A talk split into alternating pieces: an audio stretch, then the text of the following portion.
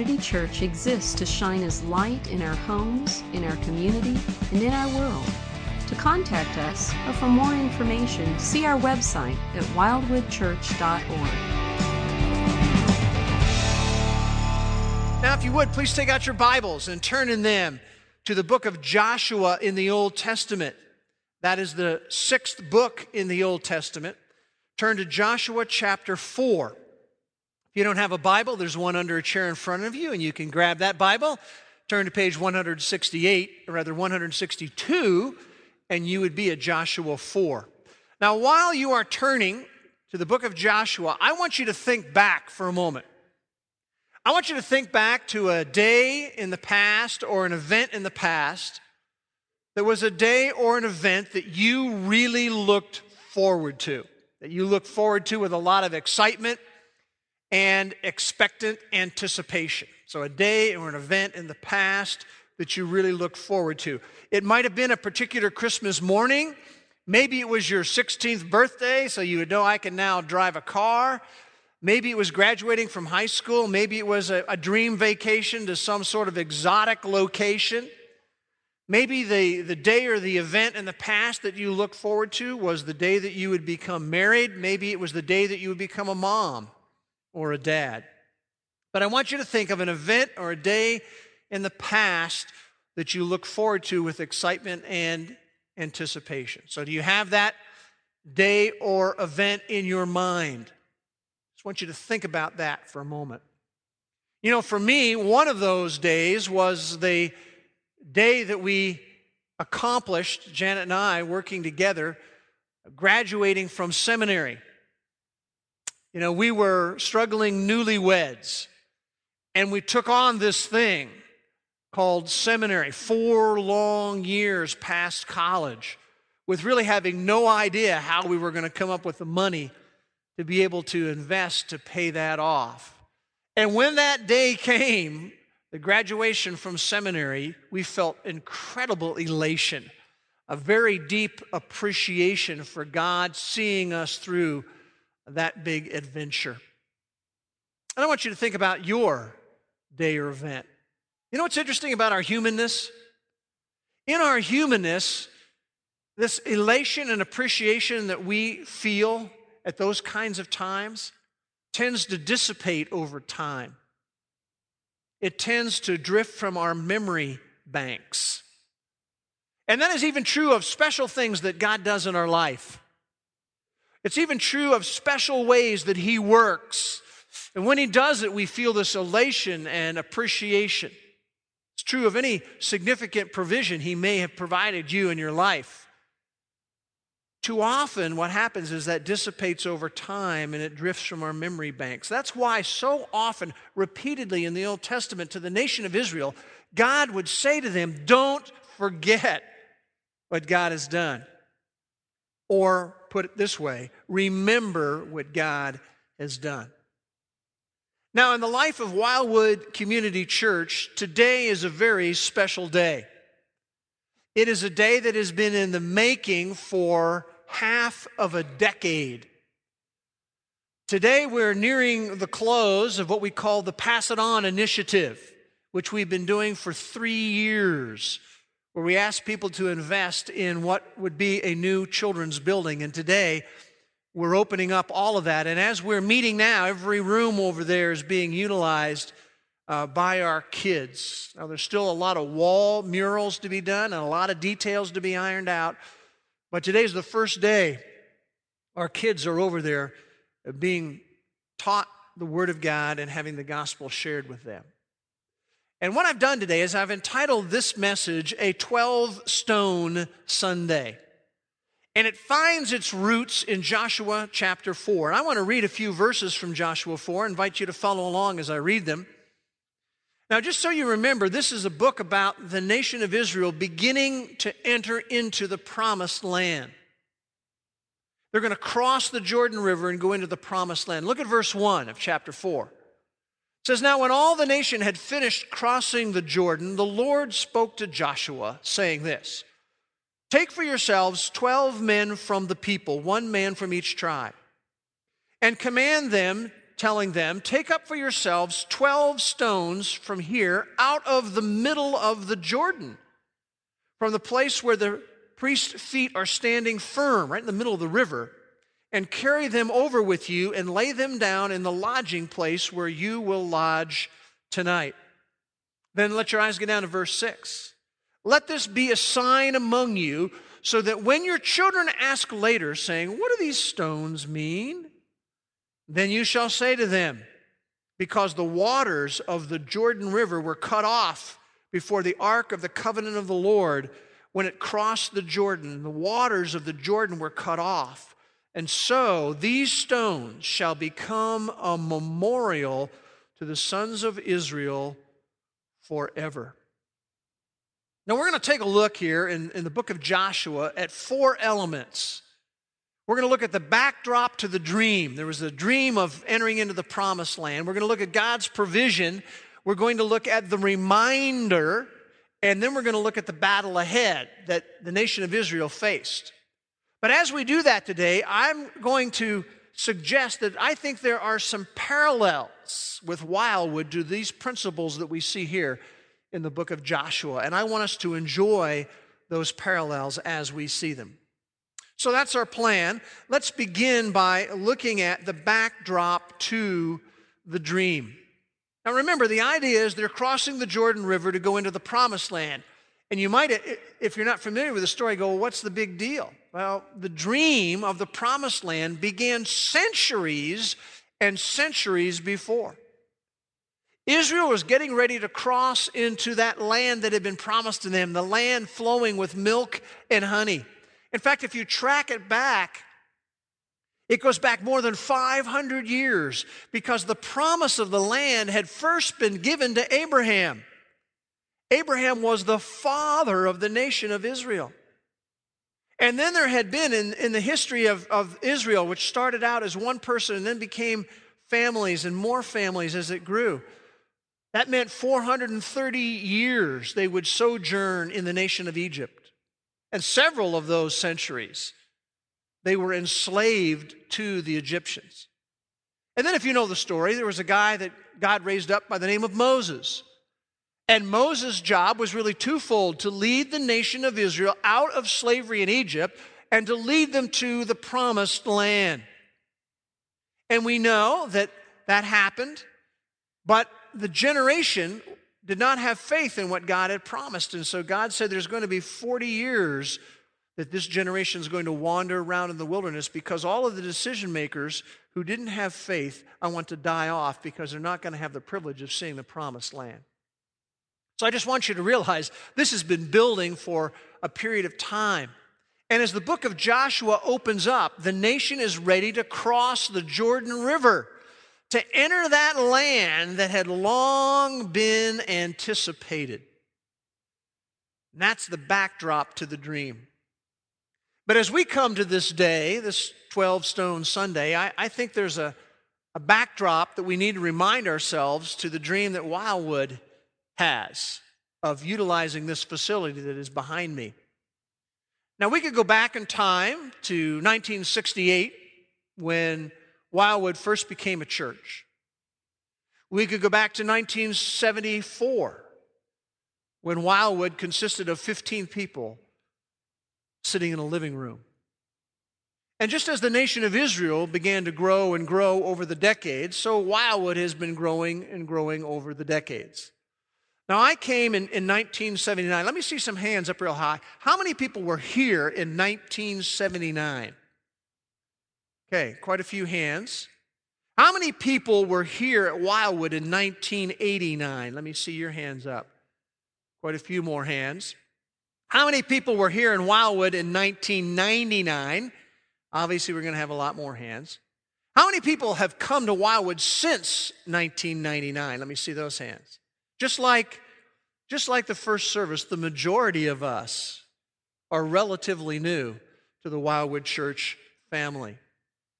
Well, for those of you who've come even since, I, I want to take you back to 2006. Because as we continue to grow as a church family, we began to have some very significant space issues that related especially to our children's ministry. We didn't have room for our kids. And so, what we decided to do as leaders is to begin to pray. And in fact, we were willing to do whatever God wanted us to do, if that even meant that we were going to move to a new location.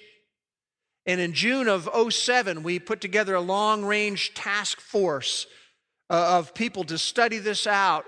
Do we stay here? Do we move? Do we build? What do we do? And the conclusion, for some significant financial reasons, is that we would stay in our location, but we were going to need more land in order to stay here. And I won't give you all the details, but I guarantee you, God miraculously, we had no idea where that land would come from. He miraculously provided two opportunities for us to add land. And where you see that new parking lot across the bridge is part of the expression of what God provided for us. But as we were praying and all of that, we were really sensing that God was placing a mission on our hearts. And that was that we were to be here and to expand our children's ministry. We wanted to broaden our children's ministry, we wanted to deepen our ministry, and we wanted to be able to minister to more families in Norman, Oklahoma. Now, someone might ask the question well, is that really that strategic? And I think the answer to the question is yes, very definitely so. Very strategic. I want to share with you some facts. We've shared them before years ago, but uh, Thomas Rainer said this about in the United States. This is true of America. He said that in the United States, 90% of those who will trust Christ as Savior will do so before their 20th birthday. Now, that means, doesn't mean we give up on people that are older than 20, but it means that statistically, 90% of those who are going to trust in Christ as their Savior will do so before their 20th birthday. It was interesting for us to look at our whole pastoral staff, and that stat holds true.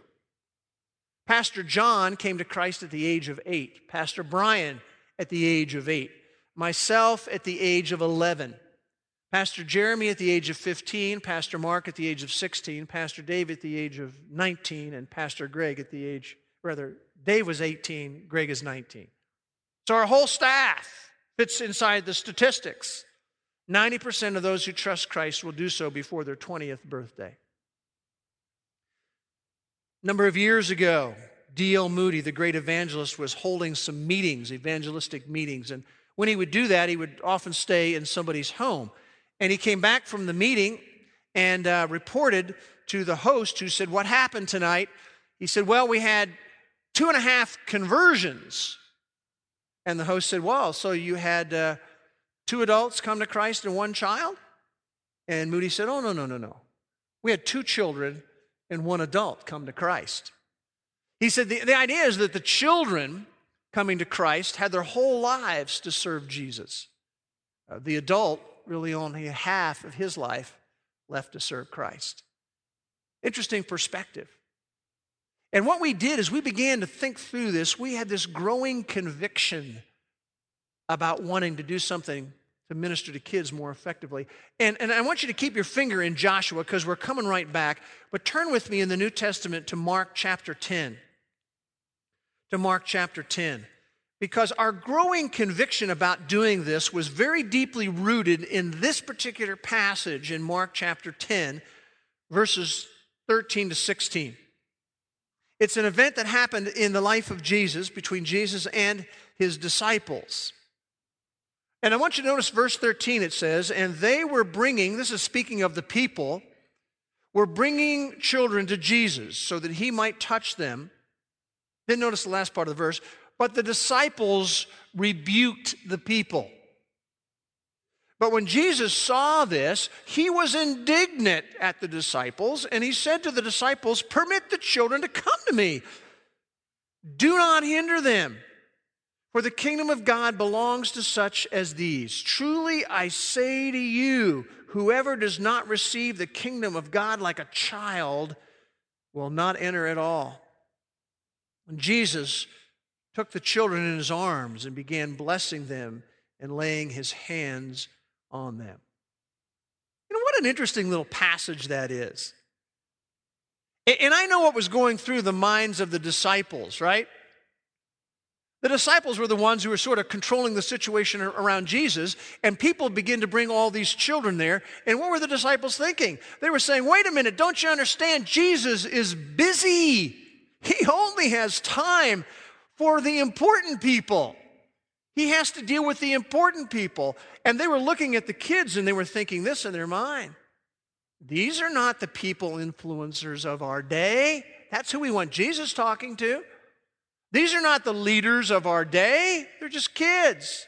These kids can't give significant money to help to fund our ministry as we move around in an itinerant way and live. Stop bothering Jesus with kids. And it's so interesting to see Jesus' reaction there in, in, in, verse 14. It says, Jesus was indignant. It is a strong word. It means he was irate at the disciples. And basically, what he says when he says, do not hinder, he says basically, stop hindering the kids, disciples. And then he says a, a significant thing, I think, in verse 15. He says, Whoever does not receive the kingdom of God like a child will not enter at all. You see, a child is very receptive. A child is very pliable and dependent. And he said, Everybody who wants to come to know me is going to have to come in that sort of a spirit. And we began to think about how, I think what Jesus is saying here is this principle that I shared a number of years ago that children are wet cement. Children are very reachable, they're very teachable, they're very moldable. And sometimes I think we forget just how significant they really are to the future of the kingdom of God. You know, if you just freeze frame where we are today and pull back for a minute and, and you go 20, 30 years in the future, guess where the leaders of Wildwood Community Church are? They're over there. 30 years from now, I'm likely not to be here at all. The difference makers for the kingdom of God 20, 30 years ahead are our children. And we have to see them with the potential that they have. And one of the things we became convinced of, it's not that children are the only ministry, it's just that children are not a secondary ministry. And those kids that are over there are going to influence a time that I am never going to see. So it's so important to build into them. And so we had a dream. And the dream would be that we could at least double our ministry to kids and to families. Not to build some sort of a fortress where we're going to hide them out from the culture, but a ministry tool that we can use to lead them to Christ and to teach them the truths of the scriptures. So go, go back with me now to the book of Joshua again. Go back there. Remember, there was a backdrop to the dream that they had. And then we see God's provision to see that dream happen. And we can see that in Joshua chapter 3. So you might flip back to Joshua 3. And I want you to notice verses 5 and 6. Joshua said to the people, Consecrate yourselves, for tomorrow the Lord will do wonders among you. And Joshua spoke to the priests and said to them, Take up the ark of the covenant and cross over the river Jordan ahead of the people. And so they took up the Ark of the Covenant and went ahead of the people. Now, the Ark of the Covenant was symbolic of the presence of God. Then notice verse 8. Moreover, command the priests who are carrying the Ark of the Covenant, saying to them, When you come to the edge of the waters of the river Jordan, you, the priest, shall stand still in the water. Verse 13. It shall come about when the soles of the feet of the priests who carry the ark of the Lord, the Lord of all the earth, when they rest in the waters of the Jordan, the waters of the Jordan will be cut off, and the waters which are flowing down from above will stand in one heap. In other words, from the ones that are flowing downward are going to stand up in a heap, it says there. Then there was verse 15, and when those who carried the ark came into the Jordan, the feet of the priests carrying the ark were dipped in the edge of the water. Then there's a little parenthesis there. It says, For the Jordan overflows all its banks all the days of harvest. Translation, this was a flooded river. This wasn't just some little calm river, this was a flooded river. A flooded river. And notice what happens when their feet go into it. The waters, verse 16, which were flowing down from above, stood and rose up in one heap a great distance away at Adam, the city that is beside Zarethan. And those which were flowing down towards the sea of the Arabah, the salt sea, were completely cut off. So the people crossed the river Jordan opposite of Jericho. And notice verse 17 and the priests who carried the ark of the covenant of the Lord stood firm on what? Dry ground in the middle of the Jordan. While all Israel crossed on dry ground until all the nation had finished crossing the Jordan. Now, men and women, this was a very distinct work of God. It's a swollen river. They walk into it with the Ark of the Covenant, the priests. Immediately, the waters separate and stand up like walls, and they are standing in the middle of the river on dry ground while the people of Israel go through on dry ground. I mean, God was clearly at work. Can you imagine the sense of elation that they felt?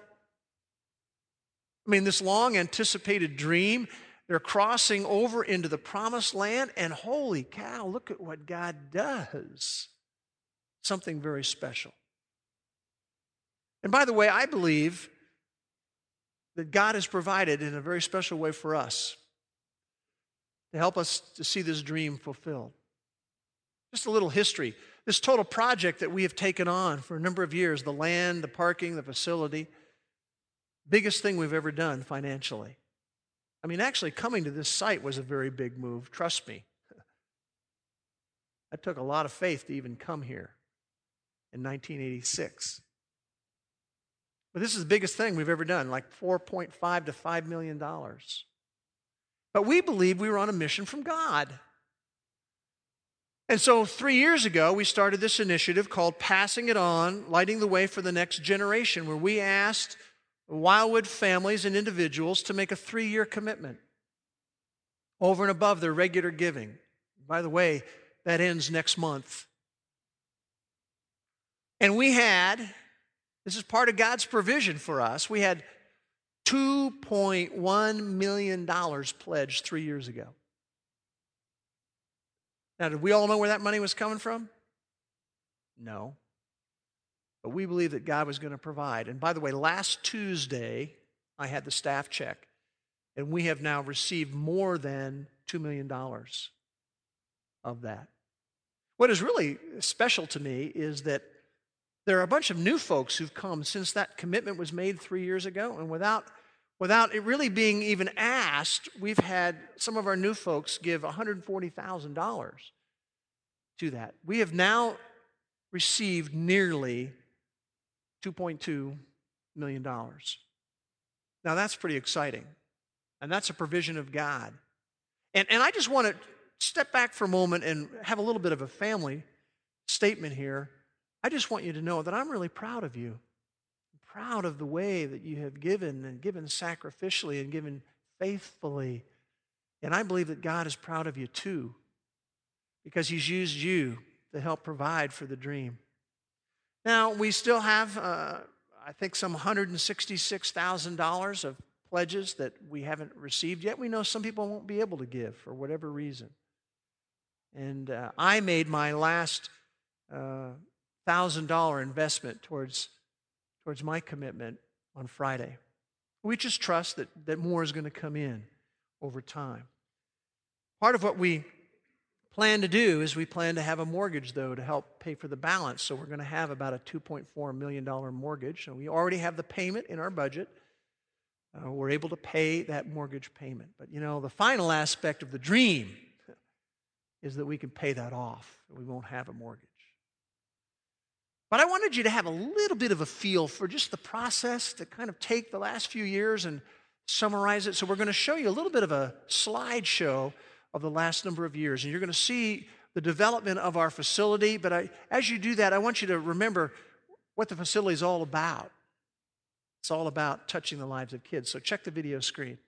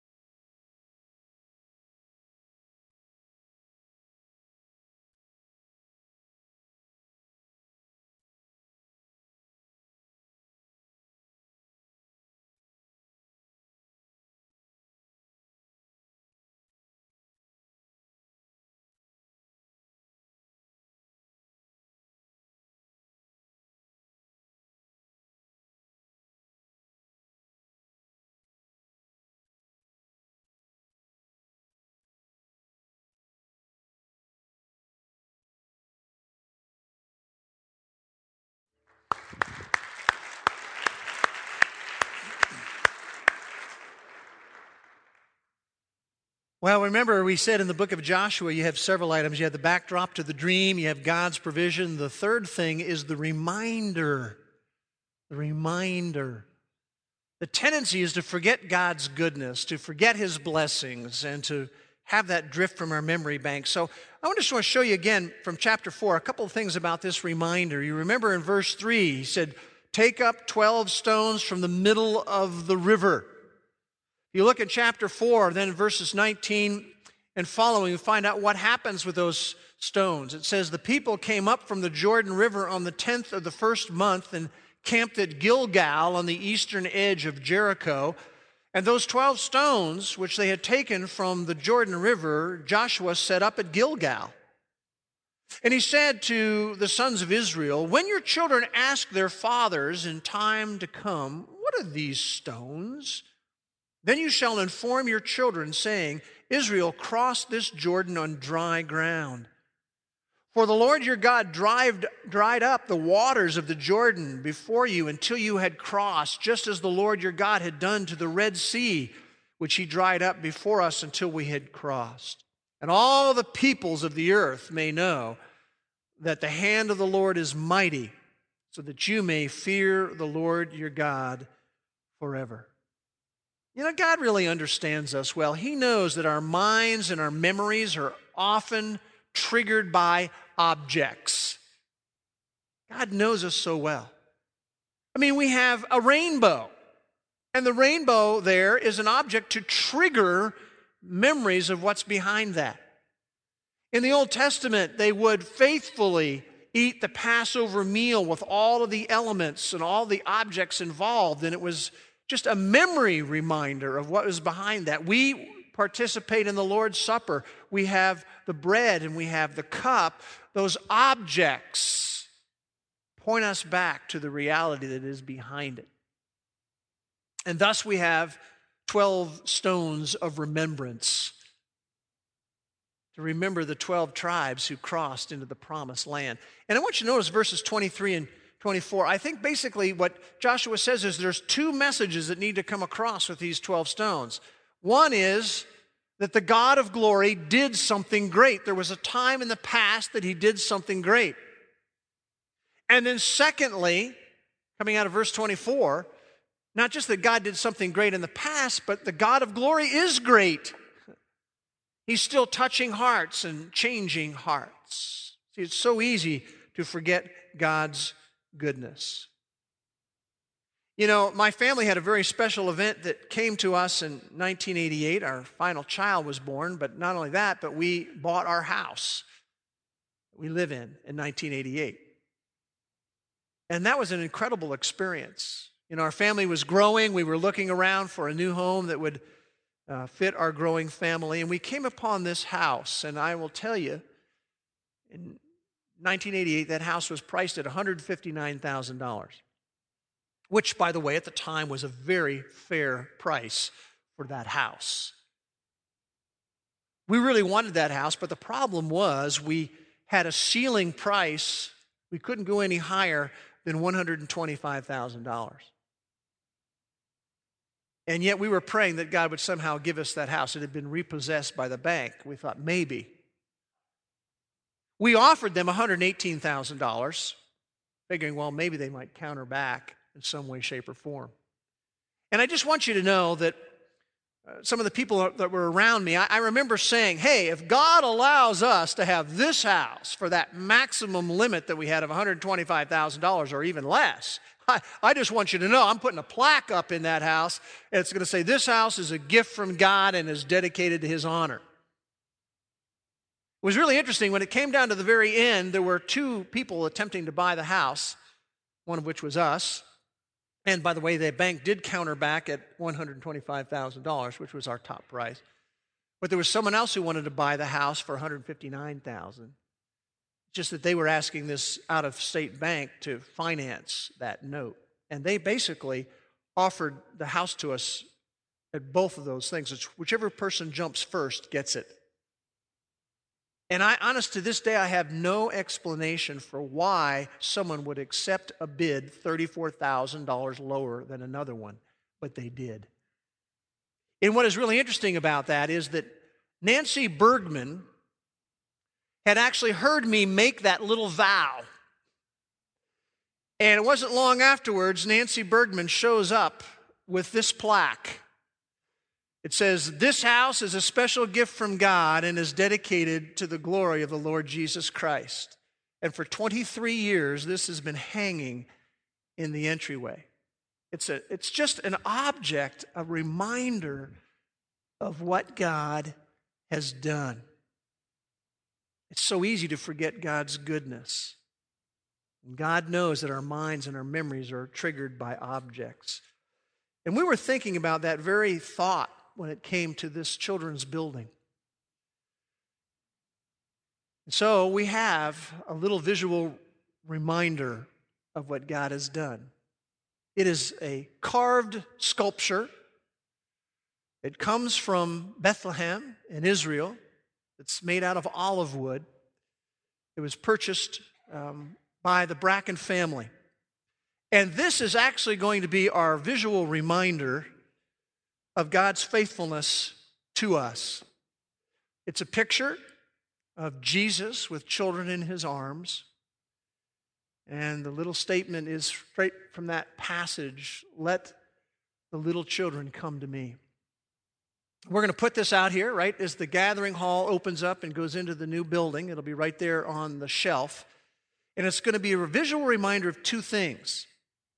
Number one, it's going to be a visual reminder that our facility is rooted in Jesus' declaration that children are a priority. They're wet cement, they're reachable, teachable, and moldable. And remember, we all have to be like children if we're going to be part of the future kingdom of God.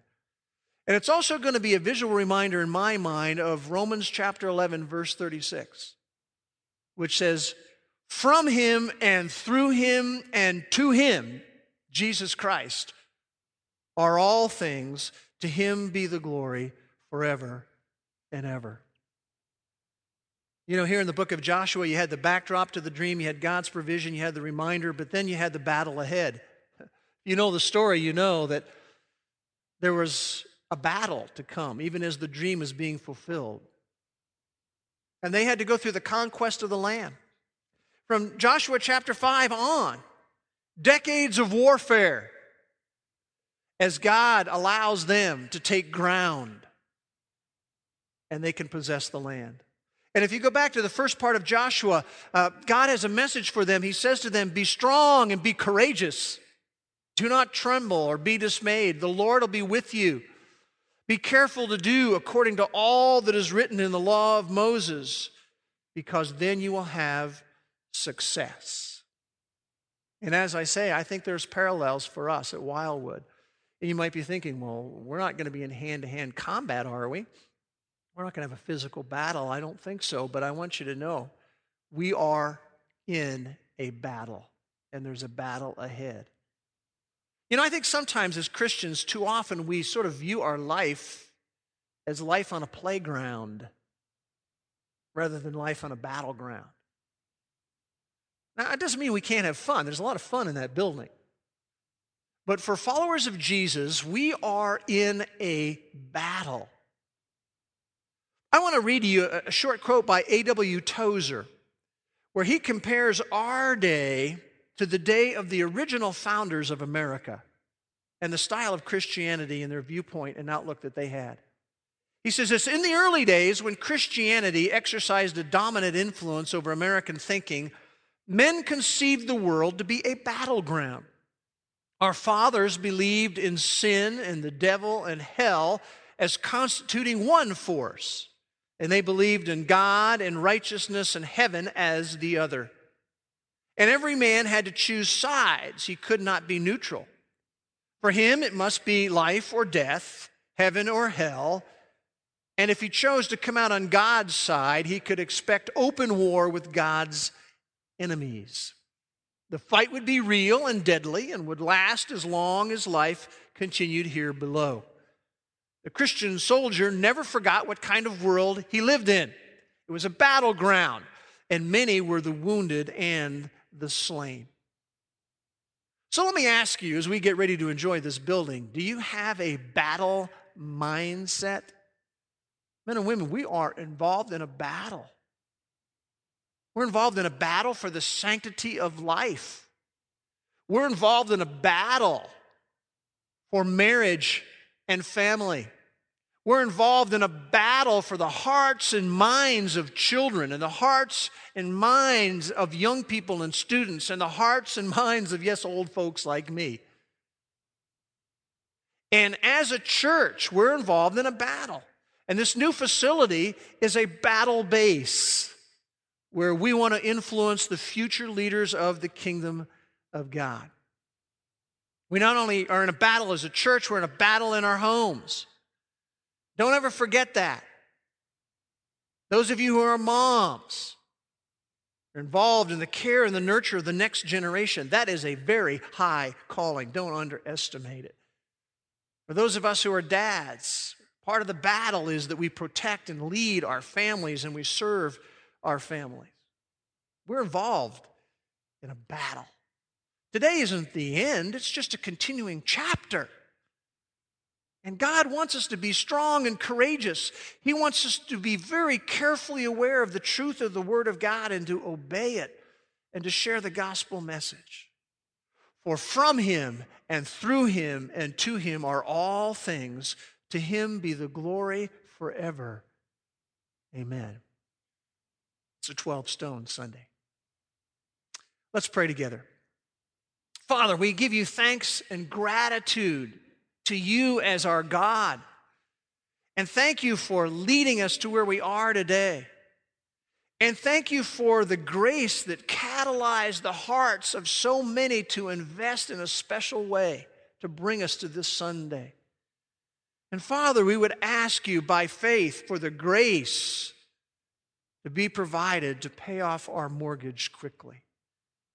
And then, Father, I want to ask that out of this church, and even out of that children's building behind me, that you will raise up difference makers for the kingdom of God. They would be difference makers in this city. They would be difference makers in this state and in this country and around the world. You've already raised up a number of them over the decades here at Wildwood. But we would pray their name would be Legion as they come out of this fellowship to honor the Lord Jesus Christ. May it be true. And we pray in Jesus' name. Amen.